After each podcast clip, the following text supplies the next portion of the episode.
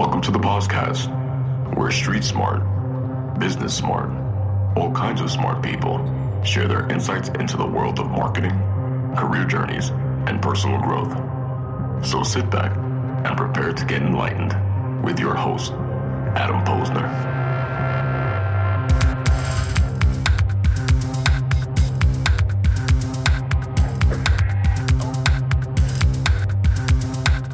Everybody, and welcome back to the podcast where I bring you the best and brightest from the world of business, marketing, and personal growth to help you harness your inner tenacity and drive your career forward.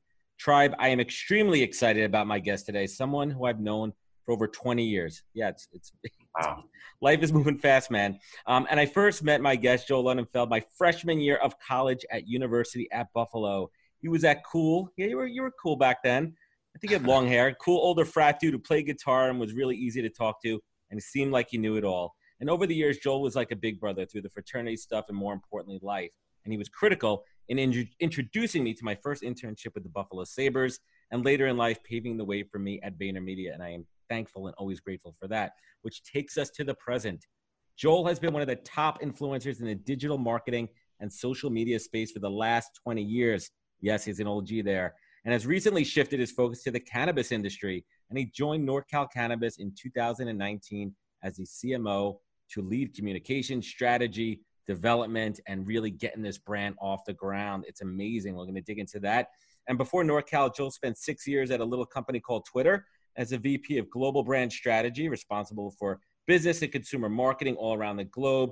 And before Twitter, he was one of the first employees and actually eventually the CEO of Moxie Interactive, a leading digital agency with all the Fortune 50, 100 companies out there, just crushing it.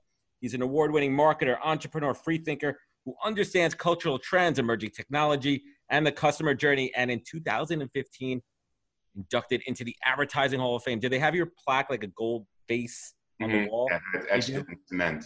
Is there is there a real Hall of Fame? Like a side profile kind of thing?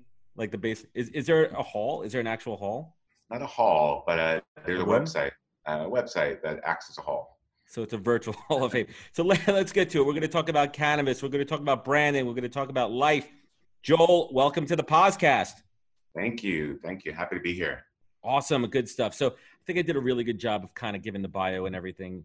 And i love your story. And, and i said it again and firsthand really inspired me throughout my career to watch you someone a few years older than me, really crushing it and navigating New York City, navigating. You were in Atlanta, you were like all over the place. And you and I talked a couple of weeks ago, and I call it seasons, and you call it chapters of your yeah. life and your career. Let's start with chapter one. Let's talk about when you came out of school. Let's fill everyone in with kind of where your mind was at back then. What was it, 1999? 99, yeah. Yeah, what was happening in the world in 99? Yeah, so let's see. Uh, my last couple years in college, I was interning at the Sabres and just learning marketing for the first time. I was an anthropology major. So, you know, study of people, study of culture, study of trends. Looking back now, it makes perfect sense. Looking, you know, Funny. from 1999 graduating, I was worried I was going to be like dusting bones in the museum. Um, but, you know, fortunately, through the Sabres and through our fraternity and through Josh Arkin, um, who my big brother, uh, actually got an internship at a company called Exceed in New York. So Exceed was a digital marketing company. They were a few other companies coming together, like Fifth Floor Interactive and Blue Sky, and it was the it was 99. It was the beginning 1.0. It was wild. It was before Google. It was literally before Facebook, before Twitter, before before anything. So you know, back then my first chapter was an intern, and that was a tough decision because here I am graduating college. I think it's a little bit more accepted now to graduate and get an internship, but I graduated college. I was living at home in Brooklyn, you know, waking up every day, you know, navigating my mom in the front door, asking me if I want to cook fish for dinner. I'm like, I got to get the fuck out of here. I got to do something an internship? Will that do it for me? So um, i decided to take it because it was a whole new career. It was uh, something that we didn't know what to call it. It was digital marketing but you know didn't really even have a name then. Yeah what so, was it? It's computer stuff. Yeah, my first um, title when i got hired as an intern there was um, strategic what was it? A, a, manager of strategic alliances which sounded very like military to me. But really what that was was the early days of the internet where we didn't know what things cost. We didn't really have a value exchange. There were no such thing as paid clicks and search yet. And we were literally trading value. So we would have a client, um, J. Jill, a catalog client, for example, and um, we would trade space in Yahoo Shopping, which was this new thing for a, a, a flyer in J. Jill. Go to Yahoo Shopping, or you know we Online called it uh, ninja marketing. Ninja marketing was like literally going into chat rooms and you know uh, you know, giving, uh, I guess you would call it like, you know, almost like sponsored posts now, where we're trying to get people in regular conversations. So it's the so early really stages cool. of influencer marketing, guerrilla online influencer yeah, marketing, marketing, search marketing. you know, and we were doing small buys, and I had a great uh, mentor at the time, this guy Ramsey, who unfortunately, you know, he's he's passed. Um, he actually worked for me uh, when I was at Moxie, um, and he passed away a few years after that. But he taught me by negotiating you know i would be negotiating with a with a with a with a print publication and he would say okay here's what you say then go back. And then i would do that and he'd say well here's what they said what did you say? So it was really kind of on the ground training the beginning of the internet and that led me to move to atlanta where they were opening up an office for exceed. Um, i also had a music career that I had a, a, kind of a handshake promise of development. I'm a singer songwriter. I remember I used to play at Molly's Pub in, uh, in Buffalo. You know the entire Dave Matthews catalog? And I know I know a lot of songs. Yeah, I definitely I sing with my girls now. Cool. That's, so that's... to be able to go from you know New York and move to Atlanta for the promise of a music career and the promise of be the first person starting a media uh, a media department at this company. It was, you know, I was 20, 21 and, and it was chapter one. So just pause there for a second, going back. And I mean, I preach the value of internships and I, and I don't think, I think for me, the most important thing about internships where I preach them, it's more important to learn what you don't like than what you do like. That way, when it comes time to interview, when it comes time for you know your your first job, you're like, you know, I remember that internship. I, I I, really didn't like the Excel and the pivot tables and all that kind of shit, but I really like the strategy, yada yada. And, and that that's kind of what I think. What do you remember? Like a key takeaway. Let's talk about the Sabres. We both had the same internship. Yeah, awesome. There for the Stanley Cup and all that kind of cool shit yeah. there. But do you remember like going back, like a key takeaway from your internship days? Yeah, yeah. I'll give you I'll give you a key takeaway from um, Sabres and then from Exceed. From the Sabres, the things I absolutely did not like was sitting there and you know photocopying hundreds of pages at a time in a in like a really bad suit that they made me wear. That was maybe they relaxed it when you came in there. Um, what I loved was coming up with promotions inside the stadium, like the fish face for um, one of the uh, Van de Kamp fish sticks, fish face. the camera would pan, it would you know land on you, and you'd have to do a fish face, and you would win. Um, and we had sweepstakes, and I was like picking the winners and calling them. So it was the beginning, of, like the first thread of like, oh, there's a creative world out there, uh, marketing. Fast forward to my internship yeah. at Exceed, and it was the first day that I knew that I had a career. Um, we had a client, I, I believe it was uh, Exxon. Uh, no, no, it was uh, Firestone Tires, and we got in a room and came up with this whole idea for this virtual stadium website and how you could tie in things like pizza delivery or um, you could tie in things like you know video and this was like before streaming video before anything. The kernel what it was a session where four of us sat in a room drew out ideas and then the next day we were presenting them to the client and they liked them. And for me that was uh, that was the biggest light bulb i ever had in my career. It was you can create things and then make them and people will like them like that was it was mind blowing that you can think of things and they could come to come to life. And, and you felt it like you felt it inside you. Like I love what I'm doing here, and this is what I want to be doing. Yeah, I knew it. I, I knew it that first moment. I was like, "Holy shit, this is people are gonna listen to me." You know, in college, I remember sitting around with a lot of people worried about my career, um, saying like, "You know, you're you have an anthropology major. What are you gonna do?" And I remember saying, "I just want to. I want a career where I get paid to be a professional version of myself. Just you know, ideas, communication, and that's that's been my career goal always. And you manifested that, and that's what yeah, happened. professional version of yourself. It's crazy. It's crazy to look back and and say, wow, like I I. I thought about it back then, 20 plus years ago, and here I am today. So let's get into the Mox, the Moxie years. I mean, you accelerated really quick in that organization. I think you were the youngest CEO there. Tell us a little bit about that uh, chapter. Yeah, so that was amazing. So I was working at Exceed, and um, there was a, woman named Chris uh, Pinto who came in to talk to us. Can you hear me?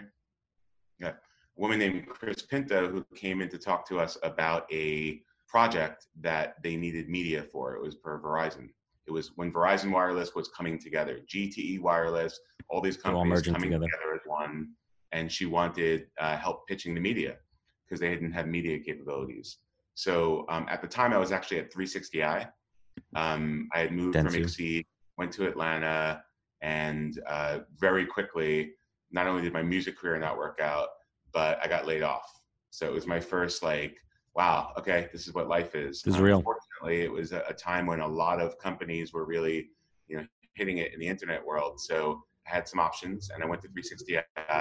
360i was great experience. It was, you know, learned a ton there as well but ultimately it led me to it led me to pitching this business, which led me to being hired at Moxie as their first ever media director. That was a small crew, uh, me, Chris, Shelly, uh, Bob, Alan. Like that was the team. It was just creative, technology, account management, CEO, media. It's the tight and squad there.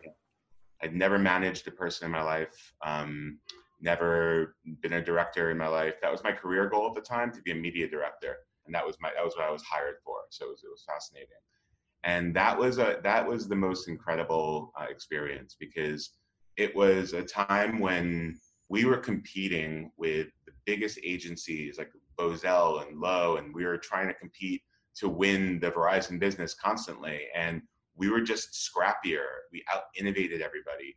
We made up ideas and we made them happen. We used to call it kind of chinning up, like if, you know, if you had an idea, like, and you pitch it and they take it, chin up, let's get it done. I like it. And, you know, it was the beginning of us all sitting around the room and starting to ask the question, why not us? And, and that's a really important question.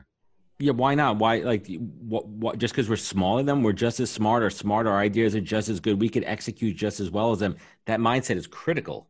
Yeah, somebody's got to win this business. Like you know, we won Coca Cola, we won UPS, we won you know all these Fortune 100 companies in Atlanta, and every time we'd pitch, we'd sit around the room and we'd say, well, somebody's going to win. Why not us?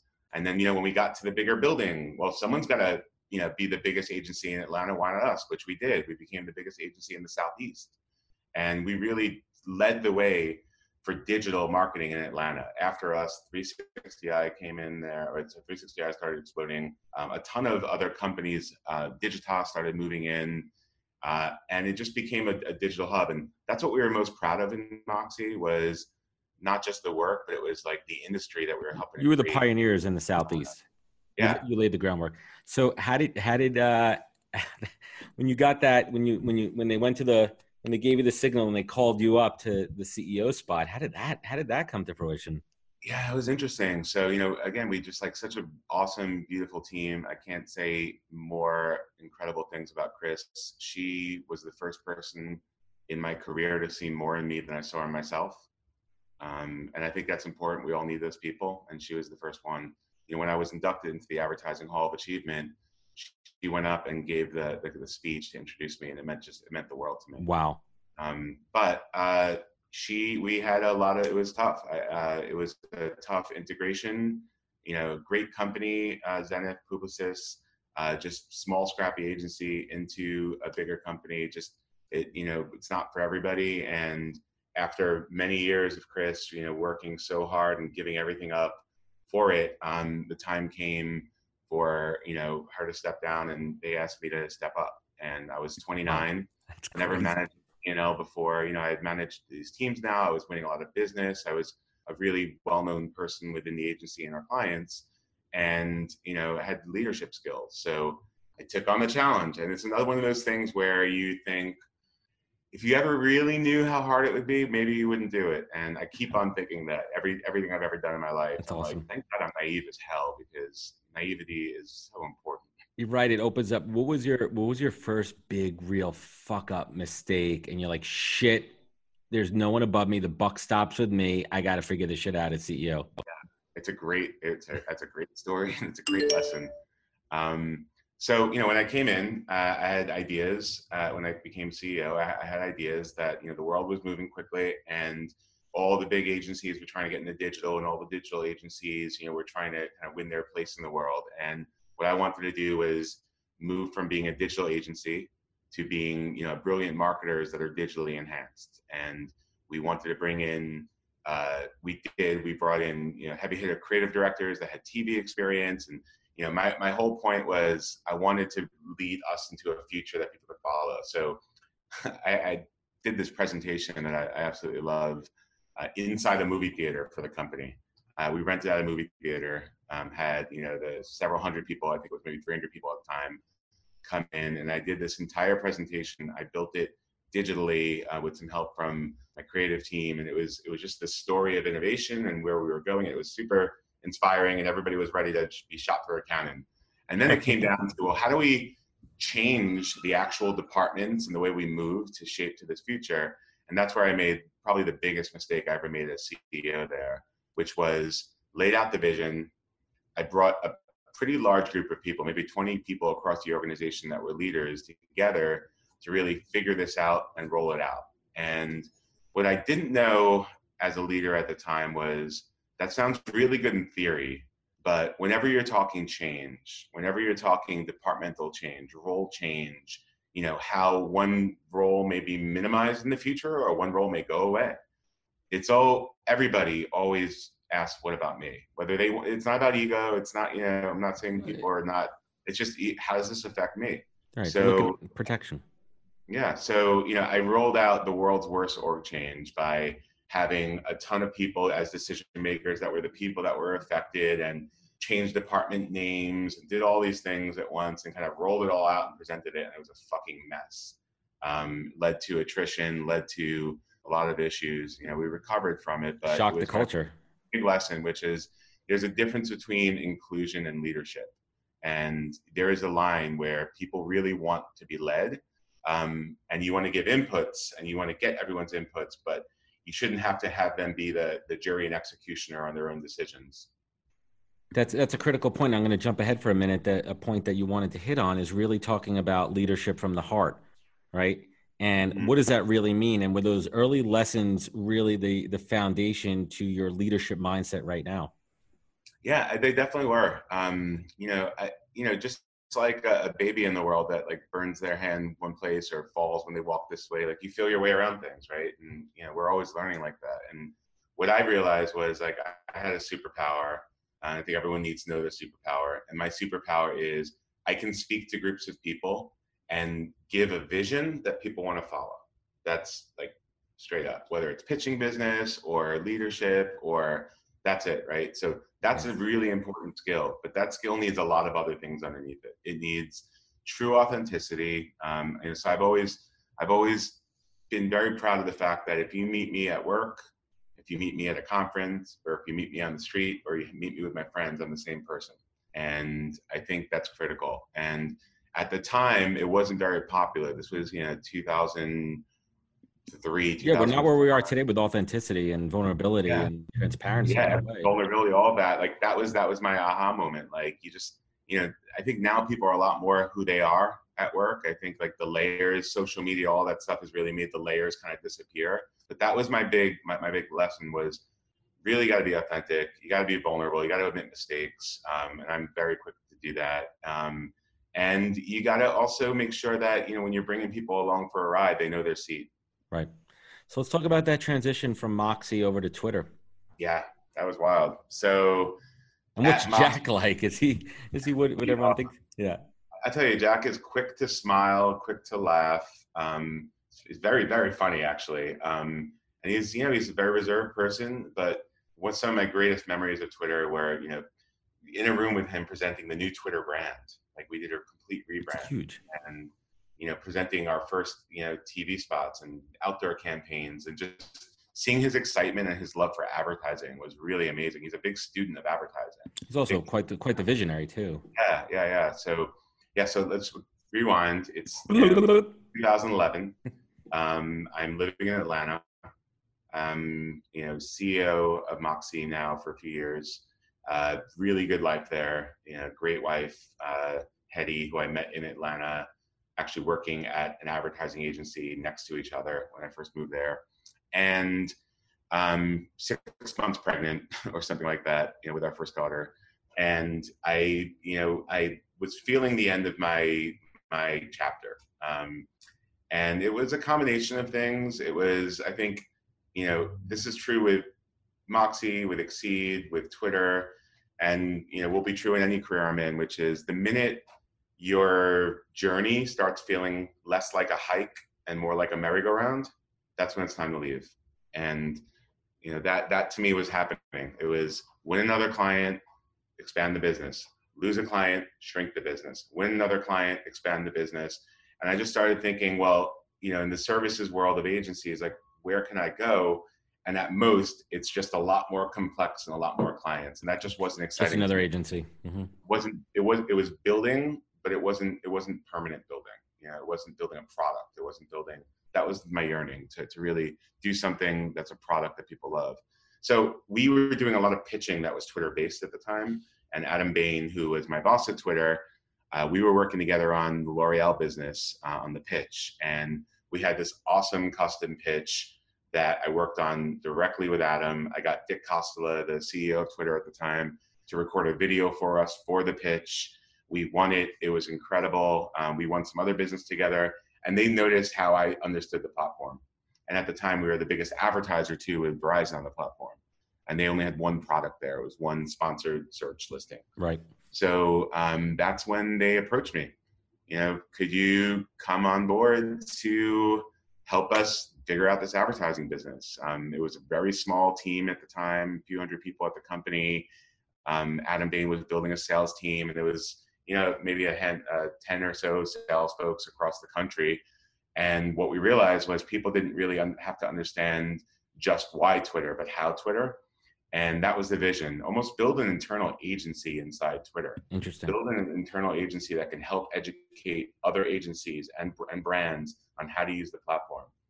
But back to kind of the transition, um, the job offer came my way and it just made all the sense in the world. I remember after my first conversation with Adam, we had a drink after uh, in Atlanta after, you know, we, we had a meeting and I called my brother up and I said, I'm going to work at Twitter. I didn't know that like six months later I'd have to like interview, meet the board, negotiate a package, all right. those things.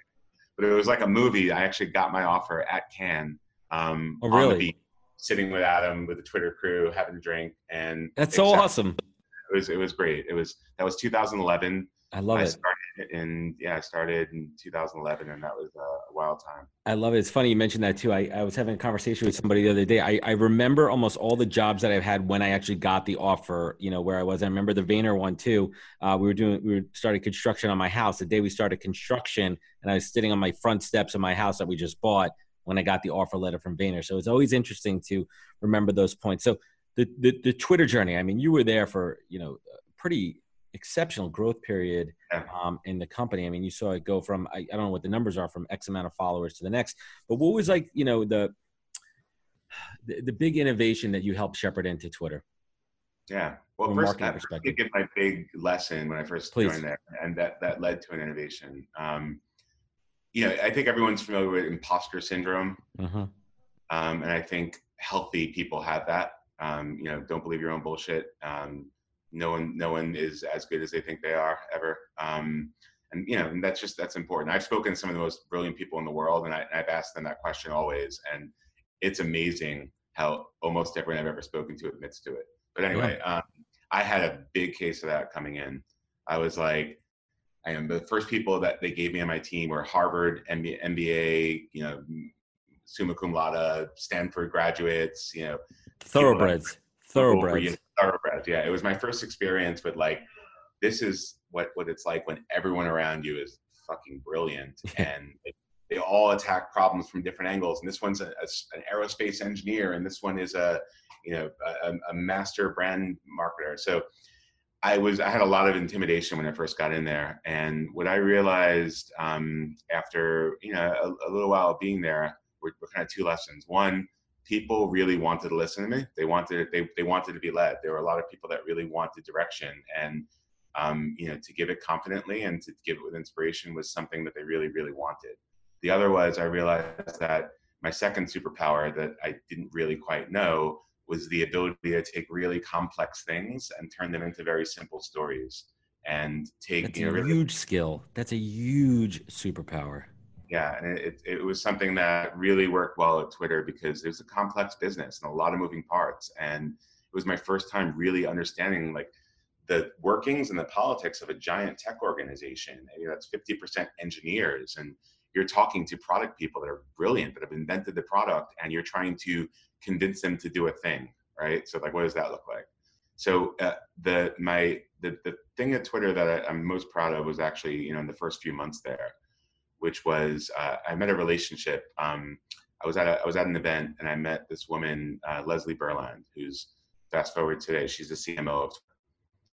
Um, so we met at a party, um, uh, Amex party where she worked, and you know we were like, hey, you need to meet each other because she's interested in commerce on Twitter, and you know I'm, I'm I'm there a few months in the role now, maybe maybe two months in the role and I'm still commuting back and forth because Hetty's pregnant, and I'm in Atlanta, you know, three days a week, and you know, uh, San Francisco four days a week, and doing all this. So I meet Leslie, and we start talking about this idea of you know, pay with a tweet or the ability to do savings through tweets. Um, and we were also launching our small business self-serve platform, and Amex had an ama- has an amazing small business. I mean, platform. they're known for the small business. Mm-hmm.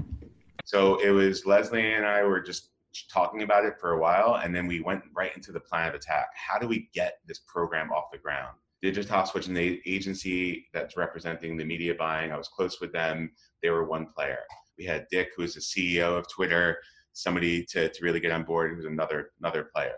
We had um, Jack, who was actually um, working on the product team, kind of as a product advisor at the time, who was another person you had to get on board. Then you had on the Amex side, you had you know CEO of Amex and president. So we had all of these players, and it was uh, it was like going back into the agency world. And Leslie and I literally plotted out all the things we needed to, to get it done. Short, long story short, we launched at South by Southwest, Pay with a Tweet, where we had Jay Z perform, uh, coming out of after his first baby, like his you know his uh, paternity leave, flew into South South by Southwest. And I got to stand up in front of the whole company at Twitter and tell them about this and hype them up and use Jay Z music. And that was like my first intro to the whole company at once. And it was very strategic. And it was my second lesson um, in when you when you get into a new place, what to do, and that is prove yourself first and then introduce yourself. I love it. Prove yourself first. Don't just come in there and you know yeah. guns blazing. No, no one yeah, likes like that. don't come in and introduce who you are and what you're going to do. Go in there, do something and then tell everybody what you're doing and why that matters and what that means for the future of the company. So fast forward, I mean, you, you spent a couple of really good years, a couple long longer than that at, at Twitter. Um, what was you know what was that impetus? You know, did you get that feeling again that you were on that merry-go-round and it was time to time to look on to greener pastures? Yeah, so it was interesting. Um, you know, Twitter had chapters in and of itself. When of course. I first got there, it was building the advertising business. We went from a couple hundred thousand in revenue to 2.4 billion in five years um, you know, had a, had an office accelerated had, growth around 22 countries where we're managing, you know, all of these teams around the world and traveling around the world and learning about tax structure and opening up offices and just meeting amazing, amazing leaders from around the world because we would hire like uh, Bruce Daisley. He was the head of YouTube in Europe, and now he's leading Twitter. And like just meeting all these folks, you know, from Japan to Turkey to Spain, you know, every, everywhere in between. That was amazing. Um, uh, when Adam Bain actually left Twitter, um, I was also feeling like the winds of change coming, and I was really interested in the consumer side of things. And I had the chance to come over to lead the consumer marketing, uh, the, the brand strategy for consumer marketing at Twitter. And at the time, we were recruiting a CMO, and lo and behold, you know, we recruited Leslie, and it was like the best full circle relationship ever. I love her to death. Like, yeah, uh, we just I can't say enough amazing things about her as well. Um, you know, which is interesting. Looking looking back in my career, some of my biggest mentors and and and people I work with most were women. Um, and you know, I love that about Moxie early days, and it's just it's something that's always kind of been part of my part of my uh, upbringing with my sister and now I have two daughters and a wife and mm-hmm. a female cat and a female dog and all women all the time in my life. Um, it's not a um, bad thing, man. It's a great but, thing. You know, I, I, feel like it's helped me to become a more empathetic leader and you know be a little bit more in touch with um, just you know the the the, the organizational feelings and I digress. So Twitter, uh, after four years of really killing it in the world of advertising and doing our first upfronts and doing our first you know Nielsen Twitter TV deals, and I shot a documentary at Cannes that I was able to present on stage with Sir Patrick Stewart and Leslie Berland. I remember that. Like, I was like, "Is that you with with that guy?" Yeah. I was like, "Oh shit! Look what Joel's with." We did like every. I did every possible thing I could have imagined ever at that company, and then on the advertising side, launched their first ever campaigns and won every single advertising award. Literally won Clio's, won uh, Grand Prix Lions, pencils, lions, gold, tigers, and bears. Like everything, and it's funny because I've never studied advertising, and my wife, who teaches advertising, like you're fucking Forrest Gumping your way through this advertising. You're world. Forrest Gumping your way through. yeah, love it. Yeah. A lot of like you know, with a lot of love behind that statement. Of course. But, um, you know, and that was so that was it. That was six years, and but there there, there was a moment. You know, I, I I definitely remember the moment, which was I woke up when I was 40, uh, March 18th. I uh, woke up, and this was 2017. Turned 40 and I had set a goal at 22 when we first started Moxie. We had this great coach, and she was amazing, Sheila, who really got us to talk about what we want from our careers. And one of the things I took away was I want to retire at 40. And I worked towards that. I invested in real estate. I took any money I ever made and really tried to set myself up financially. And then, you know, of course, with with uh, selling the agency and then you know, I was really fortunate with Twitter being pre-IPO to IPO, definitely did well. Um, I was in a situation where if I wanted to, I could, um, which was just amazing, like another amazing manifest goal. That's crazy. Um, but my, my, my thoughts started shifting to what retirement means. And I look at it more as a diversification of my time. I had started a nonprofit at the time. The gym, um, the boxing gym. gym. Yeah. Um, Guardian is a nonprofit uh, community center for kids, boxing, jujitsu. Um, you know, 250 kids that we serve, and we're about to move into a much bigger space that can serve, you know, five times that amount. And that was um, when things were a little bit rough at Twitter, when there was a lot of politics, when you know, people were changing hands, and Dick was leaving, and Jack was coming in, and Game of Thrones style, you know, all the press was reporting on it. I really needed a pure outlet both a creative outlet and something to kind of give. I felt like I've been taking a lot in life. And with my daughter being born, my first daughter, and then my second daughter on the way, I, I thought I need to start giving more. I used to teach camp. I used to, I used to, you know, I was with kids all the time, and I just it reminded me. My dad was a teacher. He taught kids. Like, so you know, I digress. But it started Important. Guardian, and it was a great creative project, which is another lesson, which is sometimes when work isn't fulfilling at the moment, because maybe it's more you know bureaucracy and you know tough conversations than fun.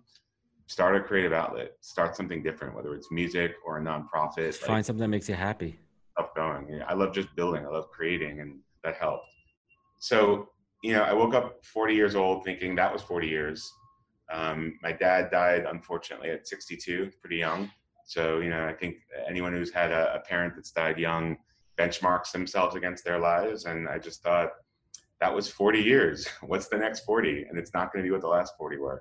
So I decided then that I was gonna I was gonna um, quit, um, and I knew when I was gonna do it after Cannes, after we launched our campaigns, after everything was taken care of, and I transitioned stuff. And it's a tough conversation, and I left. But you know, I left to go work on Guardian, and I left to to start um, consulting and working with other startups and diversifying my time and becoming a free agent. And Love I did that for a year and a half, and it was great.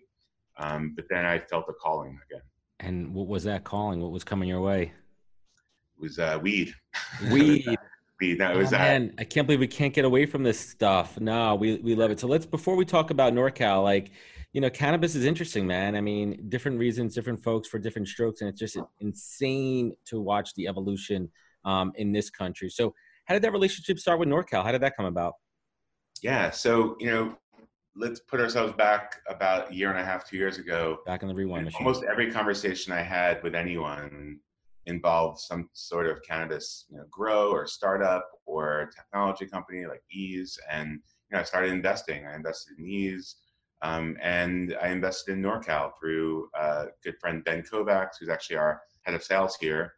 Who is my co-founder at Guardian and worked with me at Twitter, and you know we're great friends and have been on lots of journeys together now. Um, and he invested, put together an SPV. We all invested in this company, and then I met the company, and um, I just I knew that you know it was another instant. Oh, I see. This is my next my next career. You felt it.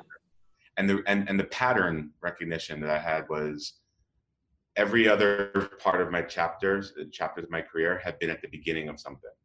So the beginning of digital, like before we knew what it was called, the beginning of social media with Twitter. Like you know, Twitter. People don't remember that Twitter invented in-feed advertising. Like we invented native advertising in feed that now Facebook does, and and and, and uh, Instagram and Snapchat, everyone. It, we, we invented it. Um, so it was the beginning. It was the beginning of social media really impacting culture. And to me, this is now the beginning. Hmm. Now, I say the beginning, you know, we stand on the shoulders of giants. We stand, we stand on the shoulders of activists. And, you know, many people have gotten the, the, the California cannabis world to where it is today. And we respect that. Um, that's part of why I love our company. The OGs. But that is, this is the beginning. Um, so that, that that's what I realized. I love the beginning of industries. So in such a saturated market, I mean, I maybe not say that. I mean, it's definitely the wild west right now, and it's a it's a big land grab. I mean, what makes NorCal different than all your competitors? What makes you stand out? What was it about this company that you said, not only am I going to invest my money into this, but I'm going to commit my time in a full time role? Yeah. So you know, I think it all starts with like the heart of the company and what we stand for, and you know, my first assignment was come in and help figure out NorCal's brand, and it was standing right in front of me. Um, everyone I talked to said, "Hey, you know, I've been in this industry for 20 years. I've been in black market, and mixed market, gray market, medical. People that have dedicated their lives, um, dedicated time in jail, dedicated a lot of loss, um, dedicated a lot of sacrifice, a lot of hustle, and a lot of entrepreneurship, and that's you know kind of what like the strong roots of the company, the strong roots of the industry, and you know, myself coming in here and several other folks that we brought, like we really believe that you know we can take those strong roots but lead it into the bright future of the industry. So strong roots, bright future kind of sums up our value proposition. But what that really means is we want to be the people that usher cannabis from where it was to where it's going. And that is something that's very difficult. And when I looked around at NorCal, I realized we have done the really difficult things really well. We have you know 130,000 square foot uh, indoor facilities where we grow premium premium flower and um, incredible manufacturing and packaging, but we just didn't really have a handle on brands and how to bring brands to market. And that was you know that was an opportunity for me. So I looked at this as a creative playground of multiple brands, house of brands, retail, new industry, and I'm I'm convinced that what we do in the next five years to talk about cannabis will impact the next hundred for how we talk about it. And that that to me is like, you know, there's no better value proposition to a new job or career than that. That's incredible. I mean, you have that fire back.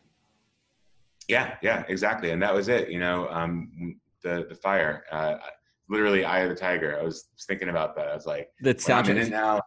Uh, yeah, I'm just like, yeah, that's it. You know, you need you need that. Like retirement sounds nice. Um, I love my family. I love I love lots of things. I record music still. I'm you know I'm an artist. Like I just I love a lot of things in life, but that drive that you get from achieving and building and growing something, especially with a group of people, um, getting back to operating that that to me is everything. That's that's incredible. So let's shift that a little bit. Let's talk about you know how you balance it, right? Like how do you balance work, family, fitness, music, mindfulness? I mean, you you and I were talking about this. You know, your, your shift in your in your diet too. Like, how do you keep it all together? Yeah, um, good question. Um, it, keeping it together is my medicine. I've realized. Um, you know, I, I have a, a, great person who talked to me about this, which is I, I can't choose to just let something be lopsided. I just I can't because you know I, have got a family I really love, um, friends I really love, uh, you know, a career I really love, a nonprofit I really love, like music I really love, lots of things, so right? So integration has always been the most important goal for me just how to integrate it and i used to believe that the cycle of of your career and life were something that you know you could have two or three months that were incredibly crazy and then you have to have like a month or so that is not and that worked for a while until i realized like especially in an industry like cannabis where it's every industry coming together It's you know, it, it's all the pieces. seasonality of retail, the seasonality of agriculture, the you know, just such demands. What I realize is it's about daily integration, and you know, for me, and this has been a long journey. Like you knew me in college, I've always been like heavier. I've always been like somebody that you know I've had really bad knees. I've had I've had major knee surgeries. Like I've lived with you know pain I've lived with with a lot of weight in my life. And um, what I realized is it's all about mental health and clarity. So you know as as uh, as everyone will tell you today, like learning how to meditate. You know, doing um, Kundalini yoga that really teaches me how to kind of not just med- meditate but breathe actively and breathing it's physical. Yeah, I need to do some form of exercise in the morning, Peloton or or lift weights. Um, have to do it. It gets my head straight. It's my Gets the blood flowing. Yeah, and then I need to, you know, the other thing that came to me is as I've gotten older is I just need to eat more plants. like, you know, I'm not a vegan, but I'm I'm close. Like, I'll, oh, I'll eat meat once a week or so. But and that's a shift that I'd never believed I could ever make. And what I realized is a combination of exercise, mindfulness, and eating right. If I do that, I can do anything.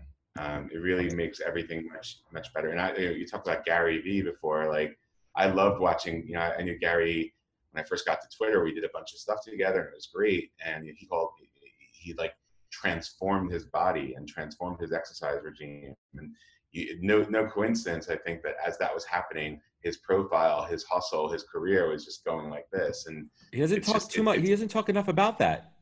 Yeah, yeah. I mean, he his, his, his, and yeah, it, it's amazing. But I watched, I watched it happen. I watched him get increasingly productive, and you know, I would just say that it's something that it, it's so obvious, but maybe it takes being 42 or older to understand, which is it's all connected. Your your mind, your body, your spirit, your your your gratitude, like it's all connected. You can't, se- you, you know, we, we've convinced ourselves that like you can separate and compartmentalize things, but you can't. What what would what would 42 year old Joel say to 22 year old Joel right now? Uh, that's a good question. Uh, I, it would say, come back from Vegas. Um, stop now. He, he, he, would, say that um, I actually wouldn't say anything to myself. I, would, I, would, I wouldn't want to fuck it up because uh, I wouldn't believe it and I wasn't ready to learn it. And I would I would probably just like watch. You know, I, would be one of those ghosts in the movies that just kind of peeks around but doesn't want to change the future. I love it.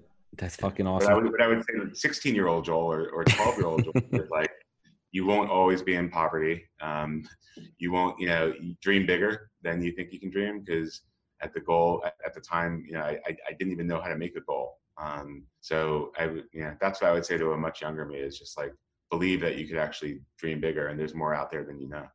I love it, man. Joel, what, what do you envision as your legacy that you want to leave behind? how do you when when your time comes on this earth how do how do you want people to remember you yeah you know so it's interesting and like our conversation the other day got me thinking about this too you know when i left twitter um, when i left moxie um, i describe it as like what the romans say is like a hero's death you know like I was like I, the amount of love pouring out, the amount of people that sent me emails that I sent them and said this email made me think about you know how i manage people differently or that time you gave me that advice that did this thing or i can't believe you helped me out and got me to this thing that changed my career. And i don't think about those things in the moment. I just like i really want to get i i really believe it's my duty to to to to to, to give to serve. Like that's maybe it's the jew in me. It's like you have to serve. That's what you're supposed to do you know?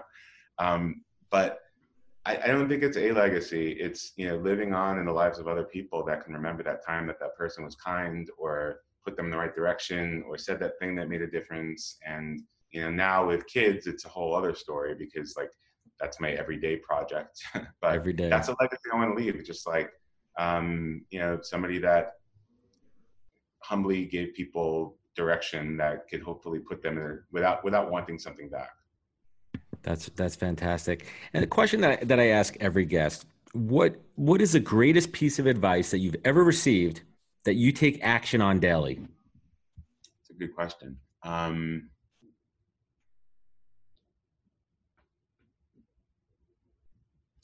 so I received this uh, advice years ago, but I haven't really started taking action on it daily until uh, maybe a couple years ago, which is um, that you have to practice gratitude and you have to turn your um, you have to turn your expectations um, into gratitude. So you can't just expect that everything happens. You can't, you know, you can't take for granted that, you know, I can't take for granted that, you know, somebody did a great job just because they're being paid for it. You can't take for granted that, you know, even though maybe the day was crazy, I get to come home and have a, have a beautiful life. Like you have to practice gratitude just like you have to work out, just like you have to practice anything else to get good at. And when you're feeling gratitude, you can't feel other feelings. It's, it's like just literally the solve for everything. So I've been told about that a long time. Uh, this guy John Hall, who was actually my first one of my first bosses at Exceed, um, but I didn't understand it until 20 something years later. That's incredible. And Joel, last but not least, Sorry, not every not expectations into appreciation. That was it. Awesome, and it's great. And and last but not least, like not every day is going to be sunshine and rainbows. Not every day is going to be fucking incredible. And there's days you like days, weeks, months that like suck, and you got to dig down deep, and you got to look inside, and you got to look up. And then on the flip side of that, when you wanted to show gratitude, what what pulls you up, Joel? Joel, what what is your north star? Yeah, it's it's my family, it's my kids, my girls. It's it's um yeah, it's that it's family. Family first. I love it. Joel, thank you. Every sense of the word family, right? Like you. So it's awesome, you. man. And we got to get the girls together soon. We're gonna we're gonna get out there. We're gonna do more.